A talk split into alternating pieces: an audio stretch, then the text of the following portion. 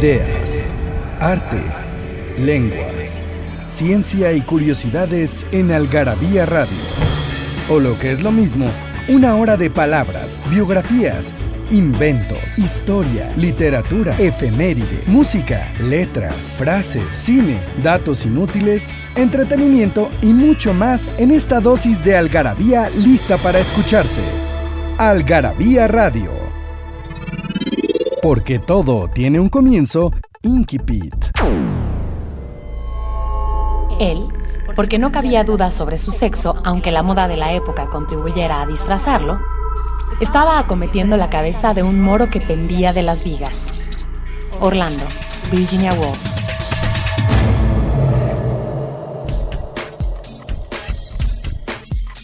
Hola, ¿cómo están? Los saluda Pilar Montes de Oca y me acompaña aquí, como siempre, en los controles de Daniel Moral y Victoria García Yoli. ¿Cómo estás, Victoria? Hola, ¿qué tal? Pues aquí encantada de estar en otro programa de Algarabía. Algarabía Radio, este programa que puede ser un programa, puede ser un podcast, puede ser un espacio de entretenimiento, puede ser algo que ustedes pueden oír en el coche, en el, en el baño, en la oscuridad de su cuarto o en la mañana mientras hacen otras cosas. Es una especie de ruido de fondo también. Eh, donde pues las palabras, las ideas, la ciencia, las curiosidades se juntan como en algarabía impresa, pero a través de la palabra oral. Y bueno, ya lo pueden tener ahí en www.algarabía.com. Entran y van a ver un apartado que es radio y ahí pueden oírnos. Pronto vamos a tenerlo también en las tiendas, en CDs y pronto lo vamos a tener también, bueno, ya también estamos en iTunes y pronto también lo vamos a tener en MP3. Entonces, pues ese es este espacio. Eh, estamos abiertos a sus sugerencias, a sus ideas, a sus recomendaciones, algunos temas que quieran oír en este espacio en participa.algarabía.com participa arroba algarabía.com. Y bueno, vamos a un, un, corte y el tema en esta ocasión va a ser el tema de arabismos. Arabismos. Este tema tan interesante porque, bueno, fueron 700 años los que estuvieron los españoles en... ¿Y si creen que no hablamos árabe? Hablamos un montón de, árabe, igual que náhuatl. Si creen que no, hablemos ya en un número anterior de los indigenismos, las palabras que vienen del náhuatl y de otras lenguas indígenas, y son muchísimas. Bueno, pues ahorita se van a sorprender también de darse cuenta qué cantidad de palabras usamos del árabe. ¿No? Sí, es este, interesante. Ojalá. Son palabras muy bonitas. Ojalá, ojalá se queden con nosotros. Pasión por las palabras. Palabrafilia. Algarabía del árabe. Quiere decir lengua arábiga. Se refiere a alboroto, ruido producido por voces y gritos confusos y estridentes. Hoy puede ser también como grito animado, como de niños o de pájaros. Su antónimo es aljamía, que significa lengua pausada y se refiere a la lengua no árabe, o sea, el español.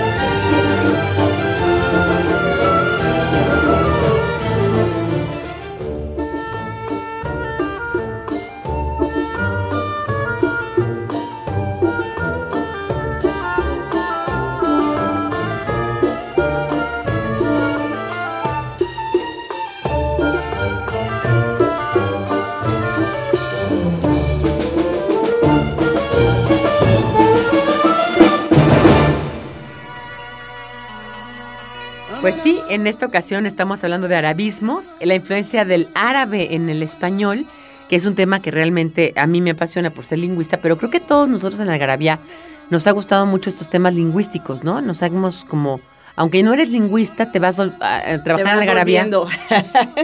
Porque siempre es interesante saber cómo de dónde, de repente dices, ¿a poco esta también? Y esta también, y esta, y que ni te habías imaginado porque ni pusiste atención en las clases de etimologías, ni, eh, o nunca has, No, y además en etimologías. En el diccionario cuando te explican de dónde viene, etcétera. Entonces, te sorprende cuáles son, eh, este, los orígenes de las palabras y te vuelves un poco ahí amante de, esos rastros del lenguaje. No, y además en las etimologías que tú decías que vivimos en la prepa, eran solamente grecolatinas. Grecolatinas. no veías nahuatlismos, no veías indigenismos, no, no veías tampoco y entonces no ninguna palabra, no te enterabas. Y no, te explicabas por qué, ¿no? No. ajá, y esta palabra de dónde diablos vendrá, porque no, no ¿Y por qué, Y porque todas las palabras tienen un origen, todas, todas, absolutamente todas. Entonces, y yo que es interesante, y además publicamos también un artículo alguna vez, ya les voy a, lo voy a subir ahora a la página para que entren y lo vean, que es el mundo del Al-Ándalus. Sí. ¿No? Que es esta región que sobrevivió por muchísimos años, eh, les digo, siete siglos, que se generaron en toda lo, que es la Andalucía, ¿no? Esto, esta, zona de Andalucía, que era la zona donde estaban eh, los árabes que llegaron de, de África eh, huyendo, digamos, por guerras intestinas que tenían ellos, eh, digamos, no se ponen de acuerdo en ciertas cosas de la religión y fundaron un califato ahí en el, en el, sur de España, ¿no? Alecanaron a Pelayo ahí, ahí este, a, Pelayo que era entonces el rey, el rey que estaba ahí en esa zona, lo sacaron y, su madre le dijo, no llores como niño lo que no pudiste defender como hombre. ¿No? Y este, y bueno, pues es la historia, digamos, de cómo entran los árabes y se, instalan ahí. Y eh, es increíble porque son siete siglos de una convivencia de alguna manera pacífica, que además también estaban los judíos, convivían árabes, judíos y, cristianos, pues de una manera, si no les puedo decir que, que era un, digamos, eh, Disneylandia, sí les puedo decir que era algo bastante bien avenido. O sea, no, no había una guerra. Siempre una reconquista, es decir, siempre los españoles quisieron volver a ganar esas tierras. Pero, pero bueno, se, llevaba bien, ¿no? El día a día. Pues eh, los vestigios que quedan de arquitectura, de arte, de eh, todo tipo de manifestaciones culturales como la comida y lo mismo las palabras, etcétera, hablan de eso, de cómo, cómo convivían sanamente eh, las, las posturas distintas porque pues a final de cuentas siempre fue una zona con progreso que, eh, que avanzaba, avanzó la medicina allí, ¿no? Ah, eh, este, otro tipo de conocimientos, ahí está la Alhambra como este ejemplo innegable de lo que lograban y no, lo bueno, que la Alhambra es una, cosa impactante, ¿no? ¿Y qué es eso, no? Porque no, eso, esas construcciones como la Alhambra no las encuentras en otras partes del mundo árabe, son diferentes, es, es un arabismo español, ¿no? Y este, y justamente que tiene que ver con esta palabra algarabía, ¿no? Que, que, que es este ruido de voces al unísono. Algarabía decían que hablaban así en Algarabía, ¿no? Que hablaban en Algarabía.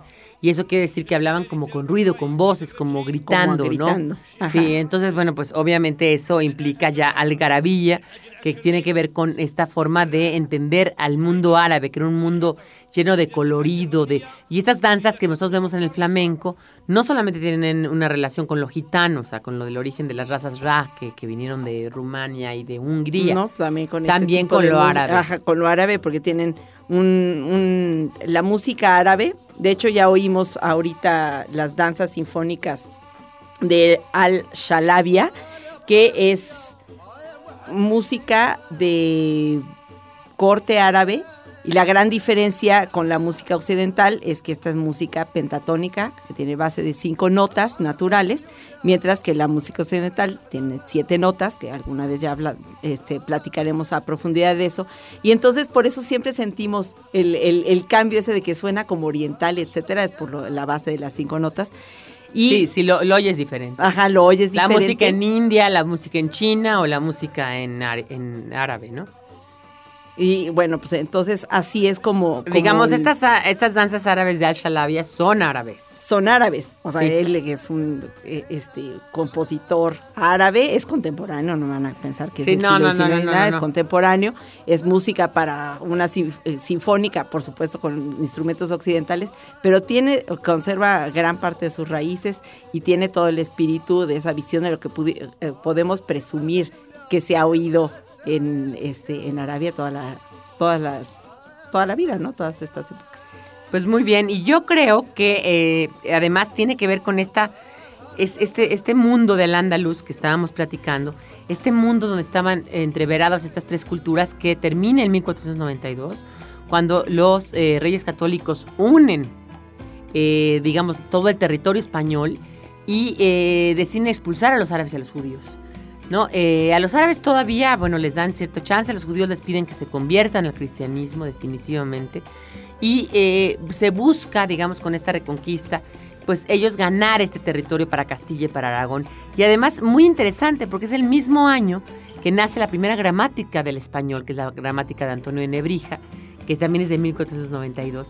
Y el mismo año, además, en el que Cristóbal Colón con las joyas que había vendido la reina, logra venir en esta expedición y descubrir estas nuevas Indias o América que él conocía como las Indias.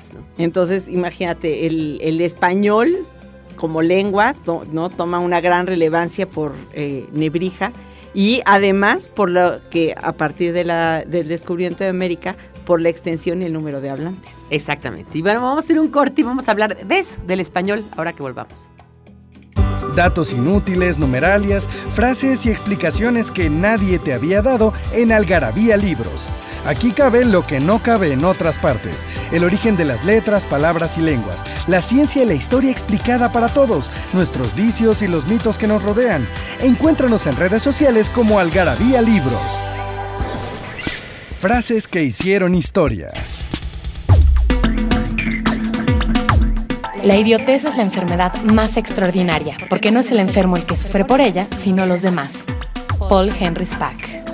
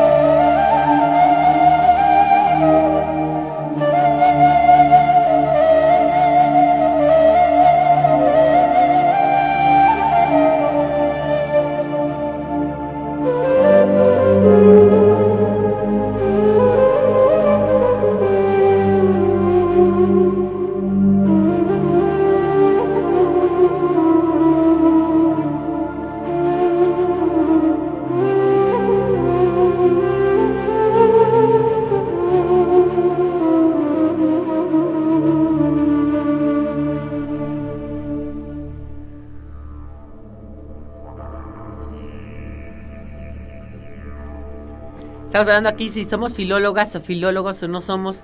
Bueno, yo estudié lingüística, pero la filología está en el amor por, por la palabra, por, por entender qué decimos y cómo decimos, ¿no?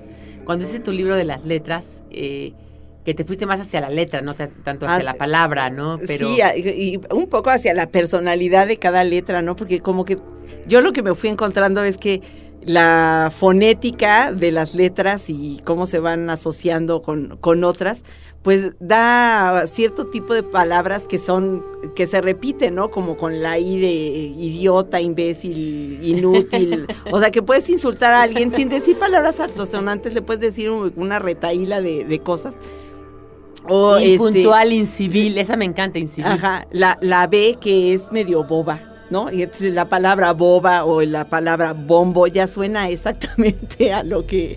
Y entonces, Bemba, Bemba, la boca, bobo, bo- babieca, eh, Babieca. todo eso. Babia. Bueno, eh, eh, eh, cuando Victoria hacía eso, dice que mencionaba mucho a Nebrija. a Nebrija, todo, siempre aparecía que esta letra, lo que pasa es que en el, en, el, eh, en la historia de las letras y cómo fueron llegando al español, por supuesto tuve que eh, dejar de hablar de la grafía para hablar un poco cómo llegaban la- los fonemas a- al español y eh, qué forma iban tomando, qué características iban tomando y entonces cada, en cada estudio de cada una de las letras siempre me parecía que si Antonio de Nebrija había dicho o ya la había mencionado o ya la había, por ejemplo, la I y la I luenga, que luego fue la J, ¿no? En el este Antonio de Nebrija ya tiene una opinión y ya tiene un- una separación de la I, la I y la J.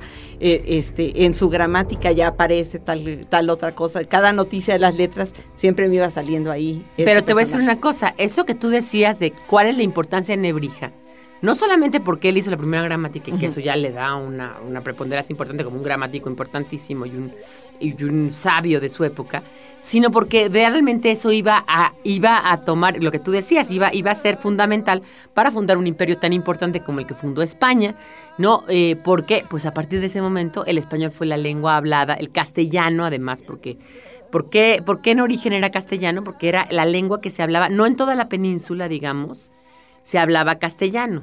En la península, evidentemente, en la zona de Castilla se hablaba castellano y en otros lados se hablaba aragonés y en otros valenciano y en otros catalán y en otros... Entonces, en toda la zona de la Castilla-León, que es la zona central de España, donde ahora está Madrid y Valladolid y todas estas regiones, Es el reino de en Castilla y ese León. reino de. Castilla, bueno, que ahora son dos, ¿no? Es, es La Mancha, es Castilla-La Mancha y, y- y la Castilla-León. En esas dos provincias era donde se- nació el castellano y donde era Isabel.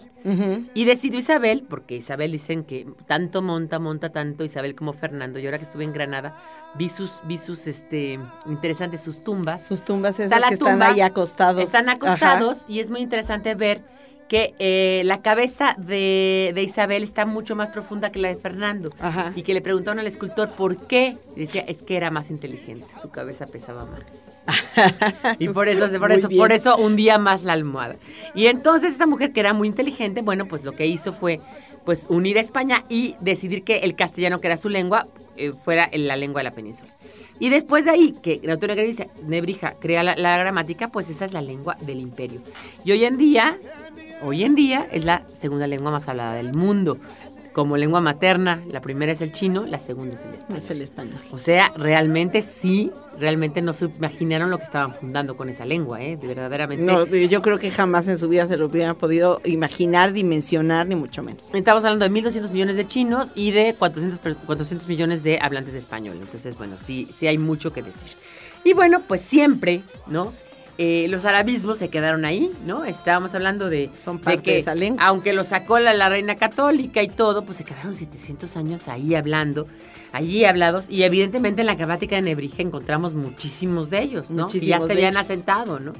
Y este, estos, estos arabismos, digamos, eh, realmente tienen que ver con muchas cosas, ¿no? Primero con eh, testimonio, digamos, son el testimonio de una convivencia de siglos, pero además un testimonio de lo que los árabes contribuyeron en la cultura hispánica.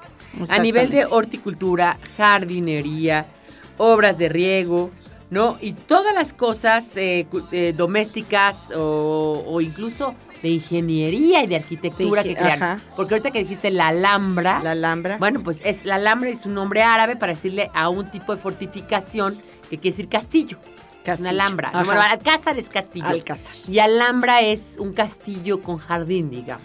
Y esa es la, la gran eh, eh, característica, porque eh, fluye agua, también dice el artículo, ¿no? Que tiene- muestran también gran amor por el agua, y fluye el agua por todo en la construcción, todo el patio central, lo, ¿no? Lo cruzan el agua, o sea, de estas, agua. co- estas cosas que nosotros heredamos del patio mexicano, que también ya lo publicamos en el Garabía, esta idea de la centralidad, digamos, con una fuente al medio y el, patio rodea, digamos, la, la construcción rodeando un patio, esta idea es total y absolutamente árabe, es de herencia árabe, que luego ya nosotros la importamos en la colonia.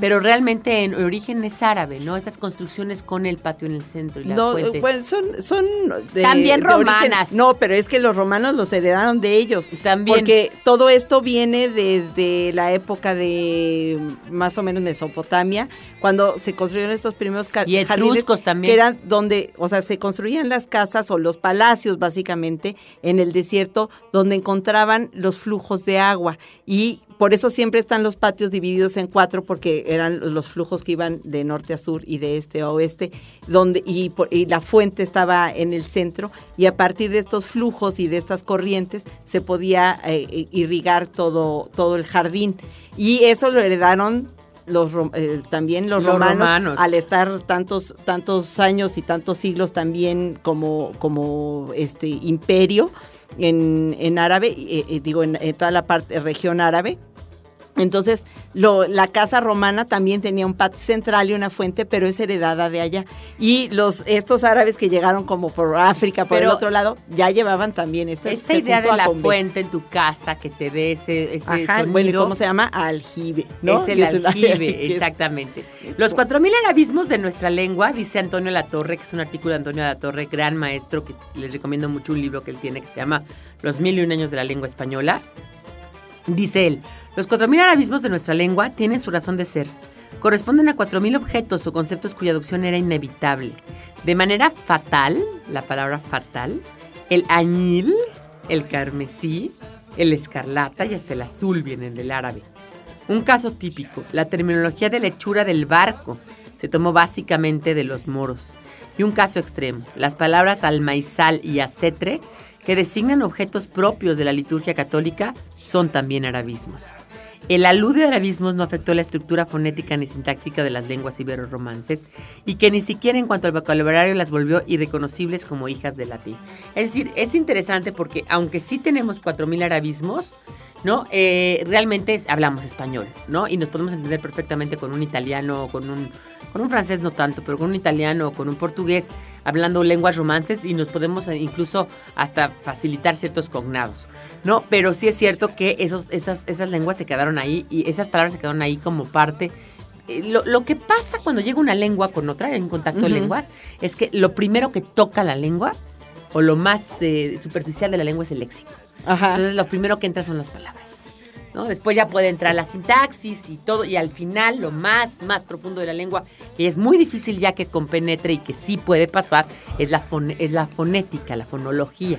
¿no? De una lengua, ¿no? Que bueno, eso, eso sí lo hizo, por ejemplo, eh, las lenguas, eh, el sustrato que había en Francia, lo de los galos. El francés hizo que el latín se fuera cambiando fonológicamente al punto que es muy difícil. Nasal poder- y es mucho más difícil entenderlos por la, la forma en que lo Y pronuncian. eso no lo hizo el latín, eso lo hizo las lenguas del sustrato Ajá. de la Galia, ¿no? Que estaban ahí, que eran obviamente los francos, los galos, todas estas estos bárbaros que estaban o antes o después del latín, que empezaron a transformar ese latín. Sí, porque tú cuando lo ves escrito, si lo pronuncias como se te da la gana, la verdad es que no tiene, no lo ves tan ajeno al español. Pero cuando empiezan a hablar, Es otra cosa. ya es otra cosa. Sí, porque si tú ves a eau, pues igual lo relacionas Ajá. con agua, pero si te dices o, pues ya Pues no ya, es agua. Ajá, ¿no? ya no es agua. Entonces, bueno, vamos a ir a un corte y ya volvemos a contarles, ya a decirles exactamente cuáles son los arabismos de, esta, de estas preciosas lenguas.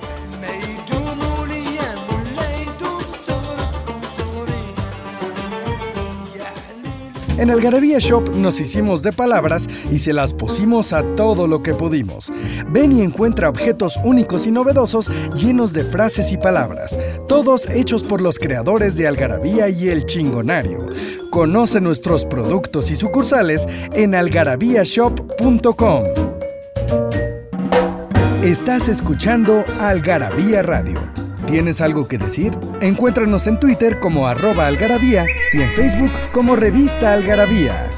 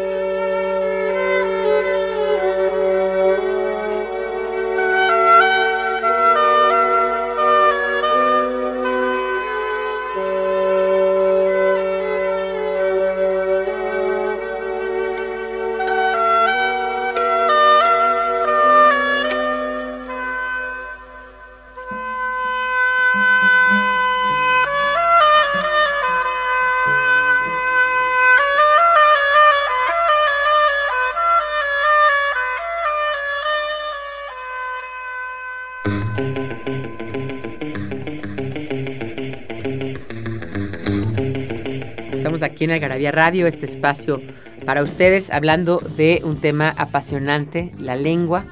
La lengua que, que, como dice Victoria, sí nos gusta la lengua porque creo que nos identificamos con la lengua. Decía, decía Sapir el, el Edward Sapir, el famosísimo antropólogo, que nosotros pensamos en la lengua que hablamos, pensamos en español.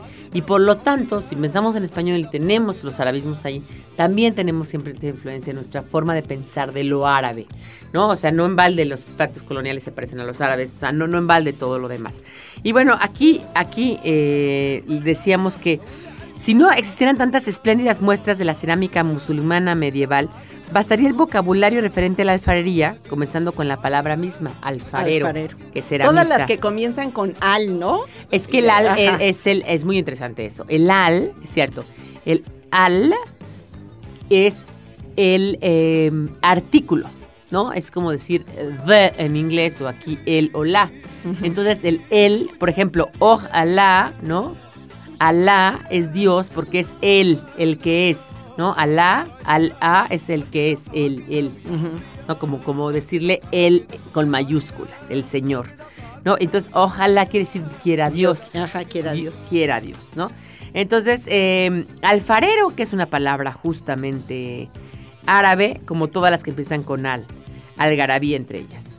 Pero también los alfayates, que son los astres, los almocreves, que son talabarteros, los alfajemes, que son arrieros, ¿no? Y los eh, paraderos, cocineros y gastrónomos, marineros, pescadores, agricultores, expertos en equitación y en la cultura del aceite. Por ejemplo, las palabras aceite y aceituna son árabes. Son árabes. En otra rico. lengua se dice óleo, Óleo. ¿no? Ajá. ¿No? O sea, en italiano se dice óleo, en inglés oil, ¿no? Pero en español se dice aceite porque viene del árabe, no del latín. ¿no? Y estas me gustan mucho las que son como meras golosinas, como el almíbar, Ujú. el alcorza, alajú, alfajor, alfeñique. La casa del alfeñique que está en Puebla, que está hecha de este, de este material. Alfeñique era como esta azúcar pintada que le ponían los pasteles arriba, ¿te Ajá, acuerdas? sí. ¿No? Eh, Delicioso. el aladar, que es un mechón de pelo, o el alfiler, cositas chiquitas. ¿no? Ajá. ¿Y cuánto, cuánto, cuánto usamos el alfiler? Esa palabra la usamos muchísimo. Y estas también, el pensamiento matemático son padrísimas. Cero, cifra, algoritmo, guarismo y álgebra. Exactamente. Padrísimo. Todo el árabe, pues eran los que traían todo Lo que ellos tenían conocimiento de las Que matemáticas. hablando de, de álgebra, yo pensaba cuando tenía el baldor, no sé si ustedes tuvieron el baldor, pero yo sí tuve el baldor, que el señor de turbante ahí era Era baldor. Baldor. No, Baldor es un señor cubano que hizo el libro, pero yo Su juraba que el señor, todo el mundo pues, juraba eso. Bueno, y este, el alcaide y el alférez, la darga, la aljaba y el alfanje, ¿no? Y también la hazaña, todas las cosas, eh, todos alcaide, alférez, adarga, adarga es como una espada, la aljaba es como un eh, escudo, ¿no? También son arabismos. Y estas palabras que usamos tanto como alcohol o alcanfor, esas son totalmente de todos los días, ¿no? Alcohol lo usamos diario. Diario, diario. Tomamos diario. Tomamos, oye, en los hospitales no quiero contarles la cantidad de alcohol que se, se utiliza. Oye, Pero- en cierto momento Don Quijote le dice, perdón que te interrumpa, Don Sí. Quijote le dice a Sancho Panza una pequeña lección. Este nombre albogues le dice es morisco, como lo son todos aquellos que en nuestra lengua castellana comienzan con al. Conviene saber almohaza, almor- almorzar, Ujú. alombra, alguacil, alucema. Alucema es como una, of- eh, ¿cómo se llama? Antorcha Una antorcha. almacén, alcancía y otros semejantes que deben ser pocos más. Bueno, alcancía nosotros decimos, ¿no? Alcancía. Ajá, guardo en la alcancía. Sí. Y, este, y se sigue diciendo alba, ¿no? Como al alba del creador. Y alma también Ajá. son eh, este, palabras moriscas. Justamente en este párrafo donde está explicando lo, lo, de, lo que nos acabas de decir, que al es el artículo. Sí, que en los arabismos ha quedado incorporado al resto de la palabra. Por lo demás, está también en palabras donde ya se perdió como acequia, adelfa, ajonjolí. ¿Sabes cómo le dicen el ajonjolí en, en España? En, en España misma. Bueno, en España todavía no tanto, pero en Italia ya, sésamo. Sésamo. Pues sí, son las semillas de sésamo, de pero sésamo. es ajonjolí y a mí me encanta el ajonjolí. Y ser ajonjolí de todos los Ajá, moles, sí, que no, es muy pero voy a decir como de Homero Simpson que dice estos eh, alemanes tienen palabras para todo, ni si estos árabes tenían palabras para, todo. A Rayán, que es esta, este dulcecito delicioso. Ajá. Atarjea, que es como un, digamos, donde clavas. Donde lavas, exactamente. Y de hecho le decimos tarja de tar, tarjea y azar. Azar de las dos maneras. El azar. El jue- de juegos el- de azar. Juegos de Ajá. azar, o sea, la suerte, a la suerte, a la fortuna. Y el azar, azar para tu boda. No, con Z. Ajá. Y las palabras jubón y aljuba significan lo mismo, como también los topónimos Medina y Almedina. Se dice el Corán, pero podría decirse el Alcorán y al árabe, que es sinónimo de árabe. Árabe. Entonces ahorita vamos a, a- ver la- el glosario, pero antes les voy a recordar que me digan, a las primeras 30 personas que me digan, ¿qué significa la palabra de origen árabe aljamía? ¿No? Les vamos a dar 30 paquetes de tres algarabías. Y dime, dinos, Victoria, ¿qué oímos ahorita en, este, en estos de dos espacios? Primero Mohamed Naem, Master of the Arabian Flute. Este es música tradicional. Oímos pura flauta, algo muy, muy calmado. Pero si, este, si entonaron un poco su oído, pueden reconocer exactamente qué es el lenguaje de, de lo árabe. Este es más, son, es música típica, entonces es muchísimo más clara cuál es el lenguaje árabe. Y después escuchamos el principio de Sherezada de Rinsky-Korsakov, que eh, a pesar de ser un compositor ruso, eh, interpreta perfectamente. Le gustaba lo bien. árabe. Ajá, y, eh, porque es una, un, es una, el ballet, es música del ballet. Sherezada es sobre uno de los cuentos de las mil y una noches. Entonces interpreta muy bien el, el, eh, como este ambiente, eh, como este Árabe. árabe, como Recordemos, etéreo, como- recordemos que Sherezada era esta mujer que la hace prisionera el, el, el, el, este, el emir. Y, y entonces él, él tiene un harén y la mete al harén y la va a matar. Entonces ella, para que no lo mate, todas las noches le, Le cuenta un cuenta un cuento, pero no termina el cuento. Y al día siguiente le cuenta el final de ese cuento y al día siguiente el final. otro, ajá, sí, es un gran, es un gran texto donde ustedes, donde sacamos muchos cuentos de que, que se piensa que son de niños, que no son de niños, como Simba del Marino, Aladino y la lámpara maravillosa, la misma Cenicienta. Es de las mil y una noches, hay una versión de Cenicienta, no se llama Cenicienta, pero parecida, ¿no? Y muchas, y muchas eh, leyendas, Alibaba y los cuentos de ladrones, y todos estos, ¿no? Y bueno, lo interesante es que eh, lo quise escoger estas, estas músicas que las primeras que oímos son eh, de músicos árabes y esta Rizky Korsakov y la que vamos a oír a continuación que son este eh, la danza árabe de Tchaikovsky del es el cascanueces. Entonces es como un enfrentamiento, es como la visión occidental de aco- eh, el- así me suena, así me suena, así me suena la música árabe, ¿no? Así es. Ajá, así es. Así es. Bueno, pues eh, vamos a ir a un corte. Déjenme nada más recordarles que Algarabía está abierta a sus sugerencias en participa.algarabía.com y además que tenemos siempre eh, muchas cosas sorprendentes en esta página. Hay ponte a pruebas, hay eh, cuadros, hay arte, hay ciencia, hay- es muy divertido entrar a la página de Algarabía. rescatamos artículos que ust- ustedes que se han perdido, o todos aquellos que se han perdido alguna vez, una revista, un número, una de todas estas viejitas, viejitas, siempre estamos rescate, rescate, rescate estos materiales para que son atemporales, así que siempre están listos para ser leídos. Exactamente. Así que diario tenemos contenidos nuevos y diferentes en la página. Pues muy bien, vamos a un corte y volvemos. ¿Quién dijo que no se puede viajar al pasado? Algarabía para recordar. De nuestro ronco pecho a la mexicana.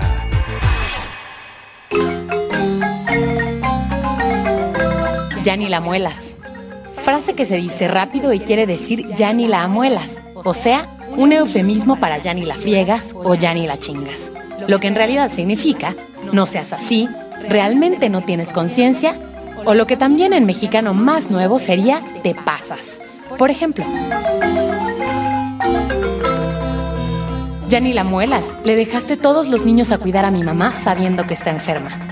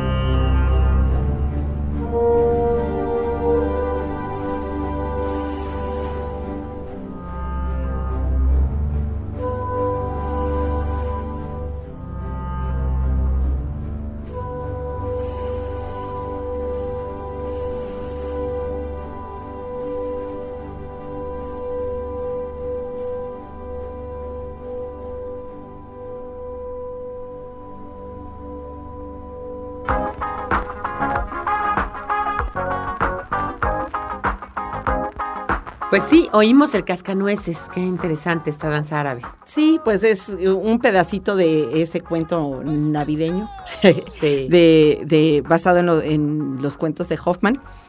Y es un cuando Clara, la protagonista, y el cascanueces hacen como un viaje mágico.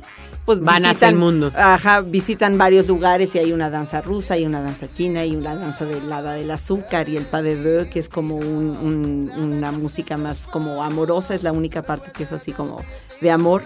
Y esta danza árabe, pues es otro de los números que presencian. Es fue como un festival de, de distintos rincones del mundo, esta segunda parte del, del ballet. Bueno, pues vamos a decir algunas palabras.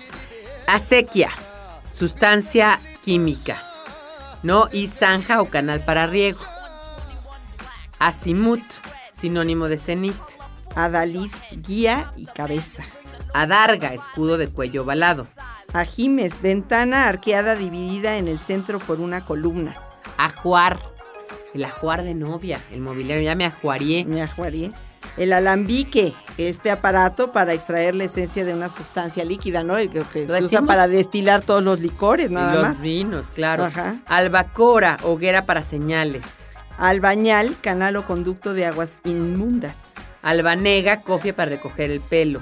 Albornoz, abrigo. Esta aparecía muchísimo en todas las novelas, así de... Un albornoz. Ajá, se puso el albornoz y salió al inclemente Oye, ya frío, está en la, ¿no? ah, ya en Hasta la- Ana Karenina se puso uno de esos cuando salió el Y frío. hasta la canción de Sabina que dice, la de Cristina Onassis que dice, pobre, este, aunque se muera, aunque se muera de calor, no se quite el albornoz. ¿No? Alca, Alcaide. alcabala, impuesto, que es una, un impuesto, la alcabala. Alcaide, encargado de una fortaleza. De ahí viene ahora, pues, alcalde. de- de- y el alcaide de las, es así se le nombra al que gobierna las cárceles, las prisiones. El alcaide, El claro. Al, alcali, óxidos metálicos, por eso alcalinos, la alcalinidad. Y el alcanfor, que es un producto químico utilizado para hacer papel y en medicinas también. Alcázar, rábida, que ya les dije que es castillo, fortaleza. Alfanje, que es un sable. Alféizar, que es vuelta o derrame que se hace en la pared, en la corte de una ventana o puerta. El alféizar de una Es- ventana es, Es el corte. El corte, ¿no? El- también se le conoce como pretil, pero creo que también es una palabra igual de antigua. igual de antigua. Ajá. Alférez, el oficial de menor gra- eh, graduación que hay, subteniente. Ujú. Algara, tropa de a caballo que hacía correrías en el territorio enemigo. Alóndiga, mercado depósito. Si algunas vez eh, se preguntaron qué diablos era la alóndiga de granaditas, pues, Pues era ya. un depósito de granos. Aljaba, caja portátil de flechas. Aljibe, barco tanque. Aljuba, gabán de manga corta. Y aljubón o jubón es una vestidura ceñida que cubre de los hombros a la cintura. Almáciga, lugar donde se siembran las semillas para después trasplantarlas a otro lugar. Almagre, óxido de hierro. Almena, prisma defensivo sobre los muros de las fortalezas. Almofía, sinónimo de jofaina. Ay, sí me quedé igual. Vamos a buscar jofaina rápidamente. Cofain está aquí. Vasija en forma de taza para lavarse las manos. Perfecto. Serán estas que tenían Ajá, sí. para lavarse. Luego está, la que usaba Don Quijote, justamente Exacto. como, como yelmo. exacto, almoneda, venta pública de bienes. Alum, alumnia, huerto. Almunia. Almunia, huerto. Este sí Alpargatas famoso. todavía las usamos. Le dicen espadrilles en, en- en francés, espadrilles en inglés también. Alquítara, Sinónimo de alambique. arcaduzcaño, Atalaya, torre de vigilancia. atarjea, Que ya dijimos es una caja de ladrillo para las cañerías. atincar, bórrax. Es una sustancia química. Y el azafate, que es un canastillo. Una, sí, una canastita. El azogue, que es el mercurio. Azud, máquina que saca agua de los ríos. Caís, medida de capacidad equivalente a 666 litros. Cenit, que está también más vigente no puede estar, es el punto en el espacio que corresponde verticalmente a un lugar en la Tierra. Y por lo tanto, el opuesto a, a nadir. Nadir, cenit. Cenit. Dársena, Es un puerto resguardado contra los elementos. fanega, medida de capacidad equivalente a 55 litros. Gabán, abrigo. Jaez, adorno de la caballería. Cofaina ya dijimos, nadir también. Noria, Noria, máquina para sacar agua de un pozo. La Noria. La Noria, allá, eh, ¿dónde lo dejé? Allá en la Noria, ¿dónde te lo encontraste? Allá en la Noria. Vean todo el, ci- el, el cine del- de la época de oro mexicano. Todo y es una de las palabras que aparece Y en todos lados. palabra, muy Noria. bonita. Rebato, alarma Redoma, botella de cristal. y zanja, excavación larga y angosta. Y bueno, pues aquí hay, hay, hay, hay más, porque lo, lo que nos dice él es que eh, los árabes dejaron también eh, muladíes. Los muladíes eran devotos donde quiera que estuvieran, ¿no? O sea, que eran gente que, aunque vivía en España y eran españoles de nacimiento, seguían la religión musulmana. Entonces eran los muladíes y, y bueno, desde España, Portugal y Marruecos hasta el lejano oriente. ¿no? Muchos de los arabismos, y entre ellos los grandes arabismos, cuentan sint- sintéticamente esta historia. A menudo, en efecto, las palabras de donde proceden no son originalmente árabes, sino adaptaciones de voces con las que tuvieron trato, como por ejemplo los griegos, porque ellos fueron como muy transmisores, ¿no? De, por ejemplo, Aristóteles lo trajeron ellos a la Europa de la Edad Media. Aristóteles, muchas de las cosas que ellos hicieron, que trajeron eh, traducciones, digamos, de, de- de También los- eh, el, el que se hayan desplazado, ¿no? Tra- eh, poblando, poblando, ta- pues van, van como la corriente, ¿no? Van arrastrando un poco, recogiendo un poco de toda la parte, de, de todas las regiones donde fueron transitando para llegar a su destino final. Exacto, mira. España. Ala- Adarme es del griego dracma y Adelfa del griego dafne. O Albeitar, donde hace, bueno, dracme, que es dracma, que es, Ujú. que es La moneda. Ajá, el- y Delfos, que es este Dafne, que, que es obviamente un, un, este una diosa, ¿no? La de Delfos, ¿no? Y luego del griego Hipatrios, médico de caballos, de ahí se creó Albeitar, ¿no? Y eso como transformaciones. ¿no? El cero y el ajedrez, por ejemplo, nos llevan a la India. La naranja y el jazmín a Persia. El benjuí a Sumatra, de donde los árabes traían ese incienso aromático. En la palabra aceituní está encerrada no solo la aceituna, sino la remota ciudad china de Zeitung, donde se fabricaba ese raso o seda satinada.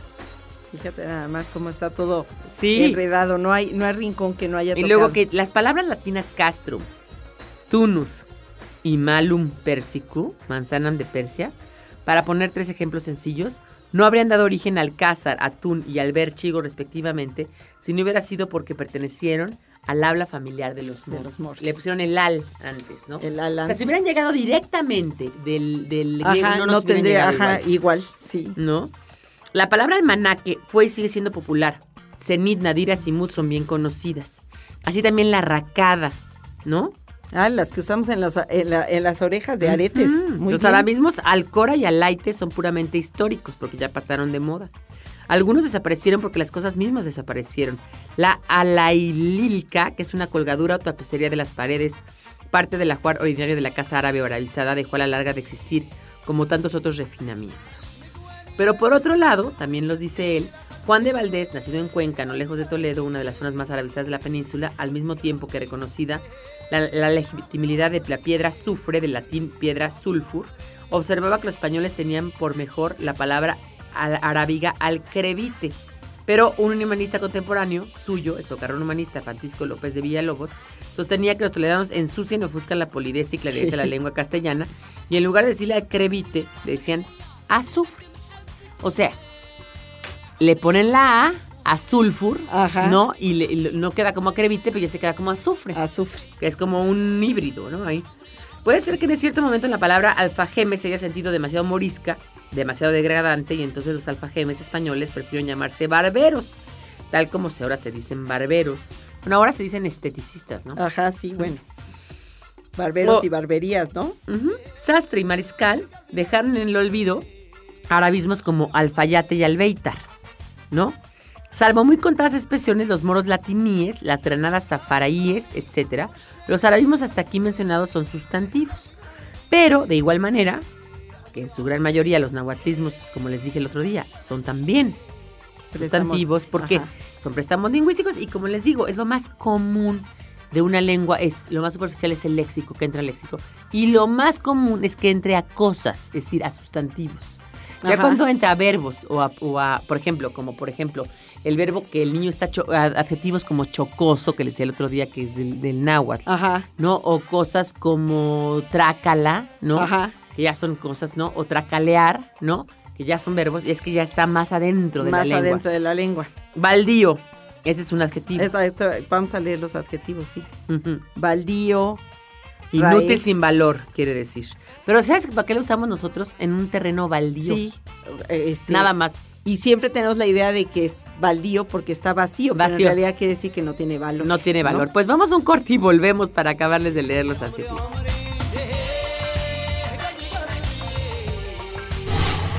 ¿Quién dijo que no se puede viajar al pasado? Algarabía para recordar. Some people like to rock, some people like to roll, but moving and the grooving gonna satisfy. El 4 de enero de 1954, Elvis Presley graba su primer sencillo para la Sun Records. El 11 de enero de 1966, muere Alberto Giacometti, escultor y pintor surrealista suizo, a la edad de 64 años. El 23 de enero de 1989, el pintor surrealista Salvador Dalí muere a los 64 años.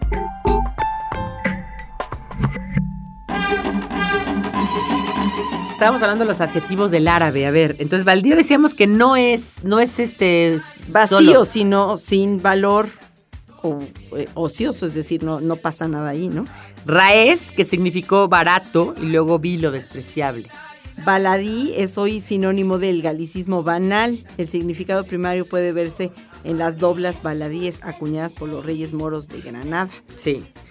Jarifo era, por el contrario, de primera clase, noble, ¿no? Gallardo. En cambio, sahareño, que significa arisco, era un halcón nacido en libertad. Gandul, que ese sí lo usamos todavía, Ay, que sí. significa vago y bueno para nada, no era originalmente adjetivo, sino sustantivo, y explicaba otra cosa, ¿no? Decía que era un rofiano, un muchachón arrojado, ¿no? No era, no era tanto un gandul. Luego, siete, horro significaba de condición libre, no sujeto a obligaciones, escabro, horro era emancipado. Y mezquino, que todavía se usa, era indignante, el desnudo, con matiz compasivo, pero acabó por significar con otro matiz miserable, avaro. Sí, yo sí lo uso, mezquino. Sí, mezquina. y aparte me parece uno de los peores defectos Sí, que hay. sí, la es el peor defecto, la Ajá. mezquindad. Recamar era tejer rayas en un eh, paño. Pero ahora estamos hablando ya de verbos, ya no son adjetivos. Ya son verbos, sí. Acicalar, si lo decimos. Acicalar, totalmente. Déjame Deja, ¿no? Me- acicalo. Me, acicalo para salir bien guapa en la noche, ¿no? y Halag- halagar también. La usamos muchísimo. Halagar Ajá, es precioso. Y que no se nos olvide que va con H, con todo y que toda- tantas, tantas eh, palabras del árabe que empiezan con al y no llevan H. Halagar sí lleva Halagar H. sí lleva H. Y también se pone a añadir un cuarto verbo, el arcaico margomar, sinónimo de recamar. Recamar. O sea, de tejer rayas en un eh, paño, pero eso ya es casi no se usa. También proceden del árabe los pronombres indefinidos fulano y mengano. Y Ay, y perengano. Esos perengano, son árabes. Fulano, mengano y perengano. O la sí. expresión de balde o embalde del mismo origen de baldío. Sí, sí, esa es preciosa. O sea, que fue de ocioso, o sea, fuiste a hacer algo sin valor. o- Y por ejemplo, la partícula demostrativa ed, he aquí, he allí, eh, ¿no? Que hacemos funcionar una estructura gramatical mestiza, porque decimos de alguna manera, he allí, como allí Ajá, está, ¿no? Sí. O elo, ¿no? También. O traducir, por ejemplo, como ojalá, que ya les decía que es quiera Dios, ¿no? O, por ejemplo, la costumbre de decir si Dios quiere, que Dios te ampare, o don Alonso a quien Dios guarde, o bendita la madre que te parió, es herencia de los árabes. Porque a comienzos del siglo XIII, el traductor toledano del fuero juzgo, en vez de designar con latinismo el demandante, a quien presentaba una demanda, se sirvió con toda la naturalidad del término usado hoy en los alegatos orales, el dueño de la razón, calco lingüístico del árabe. También la palabra fijo de algo, el hidalgo, es de un calco lingüístico. Calco lingüístico, además para explicarles, es cuando calcamos algo que está en otra lengua, construido de alguna manera y lo cambiamos. Por ejemplo, el beneficio de la duda viene del inglés the benefit of the doubt, ¿no? Este, fuera de lugar, ¿no? Que quiere decir en, en inglés offside, ¿no? Offside. Offside, fuera de lugar. O cuando decimos, eh, eh, muchos, en el, en el béisbol hay muchos, base por bola. Base por bola. ¿No? O sea, en realidad el cálculo lingüístico no es la traducción de una palabra, sino de una de un, expresión. Es un, es, es- es- eh, no, no es de una expresión, de una frase nominal frase. o una Ah, frase verbal, Ah, se calca idéntica en, la lengua original. Entonces, si en inglés se dice este out of bound, ¿no? Que quiere decir se fue hacia afuera del terreno, ¿no? Entonces decimos nosotros fuera de terreno, ¿no? Por calcarlo tal. Por, Por ejemplo, calcarlo full time job, ¿no? Ajá. Full time job, tiempo completo. Ajá, Lo decimos trabajo de tiempo completo. Trabajo de tiempo. Ajá. Ese es un calco semántico. Entonces, por eso aquí dice que fijo de algo es un hijo de algo, ya es, o el dueño de la razón son calcos árabes, ¿no? Y en la morfología dice que fue muy poco, excepto en la partícula i. Y, y Ya, de- ya vamos entrando más a la lengua, ¿no? Vieron, estábamos primero en el, en, el, en el vocabulario, fuimos entrando primero en los sustantivos, luego bajamos hacia los adjetivos, hasta los verbos. Hasta los y ahora verbos. estamos entrando ya a la, fo- a la, digamos, a la fo- morfología, a a la, la, forma. morfología, a la forma, porque aquí estas IES no están al principio, sino están al final de las palabras. marroquí, alfonsí, sefardí, eso es totalmente árabe. Ajá. Y es muy bonito también, muy bonito. A fines del siglo XV, Nebrija creía que tres sonidos del español, la H de herir, gerir, la sh de, la de X shar, de de dejar, shar, ajá, de shar. y la z, C con cedilla de fuerza, fuerza, sonidos inexistentes en latín eran herencia de los moros. Y en nuestros días todavía se oye decir que la, la J española de ajo y juerga, inexistente en francés y en italiano, se nos pegó del árabe. No es verdad. A esos cuatro sonidos se llegó por una evolución plenamente románica y su parecido con otros tantos fenómenos árabes es mera coincidencia. Pero, a final de cuentas, dice y termina diciendo bien, bien como siempre lo dice Antonio La Torre, todos los arabismos de nuestra lengua se pronunciaron con fonética hispánica. Un ejemplo moderno ayudará a explicarlo. La palabra overall es anglicismo, overall. Ajá. Pero todos los fonemas son españoles, ninguno coincide con la de la palabra inglesa overall. Entonces es o el overall. Overol. ¿no? El overall. Ajá, sí. ¿no? Tiene Como- el acento en otro lado. Sí, se exactamente. escribe como, se pronuncia. Como fútbol Ajá, o como, ajá, o como, o como muchos, ¿no? Que decimos todo el tiempo y que Ajá, ya sí, las que decimos tal cual. tal cual. ¿no? Escáner. Suéter. Suéter o escáner. siquiera, ajá, escáner. Ese es bueno tener la, la R al final y todavía podrías dudar, ¿no? Que si es igual algo, la R al final me hace dudar.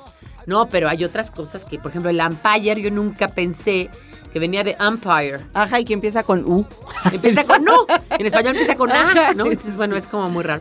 Esto es un poco de lo que tenemos de, de palabras árabes en español. Ya se las dijimos todas. Todas, toditas las Todas, que estaban en los dos artículos que salieron en unos números de hace mucho, mucho tiempo. De Algarabía. De Algarabía, en la sección hoy desaparecida, que era la sección favorita de Pilar, que son las curiosidades Y me la quitaron. Pero luego las mete todas en el está en chino, no se No apure. las meto solo, donde sea. Solo cambié el nombre, pero Pilar de todos modos mete sus temas favoritos. Y qué bueno porque esto es parte de la identidad de la revista. Yo creo que la lengua nos identifica, como se los he dicho mil veces. Podemos ponernos el reloj más caro, usar la Mont Blanc, el Rolex, el BMW y su traje del Menegildo, de Hermenegildo Seña, pero a la, y sus lentes de Ray-Ban. Pero a la hora de hablar, vas a detectar y detectar quiénes son. Y de notar. De dónde vienes y de notar y revelar y revela. si leíste, si no leíste, de dónde son tus papás, de dónde eres tú y de qué barrio eres. Dicen que ahí, ahí verdaderamente sale el cobre. Entonces, esto es un poco de Algarabía Radio, que siempre va a hablar de diferentes temas, todo, no solamente de lengua. Lengua, curiosidades, arte, ciencia, historia, cine. cine y las que se nos vayan ocurriendo música. Tenemos que hacer uno de música, vamos a hacer próximamente uno de rock. Pero hoy se me ocurrió que te- podríamos hacer, yo que, que leo tanto en los programas de la música clásica, uno de anécdotas de los estrenos de las obras. Este, Ay, sí. Y de ópera, ¿no? También Ajá, nos toca sí, uno. de ópera podríamos uno de ópera, que bueno. Traemos al erudito de eruditos, que es mi hermano. Exactamente. A Gabriel García Yoli. El Tauro. El Tauro. Oigan, pues que les vaya muy bien. Estamos aquí en este espacio de Algarabía. Bueno, pues Victoria, Pilar, pues yo encantada de estar aquí. Ojalá me invitaras más seguido. yo, yo cuando quieras, cuando no tengas cierre de Algarabía el otro día. Cuando no vente, tenga Victoria, cierre, tengo eso sí. cierre. No, si tengo cierre, no, porque entonces o sale la revista o sale el programa. No, y tienen que salir las dos cosas. Entonces, Ajá. señores, aquí está Daniel El Moral como siempre. Este es un espacio para ustedes y para todos los demás. Datos para romper el hielo con el doctor Ian Q. Carrington. La central de abastos de la Ciudad de México es el mercado de productos alimentarios más grande del mundo. Esto fue Algarabía Radio. Conocimiento, ingenio y curiosidad en una hora. Algarabía Radio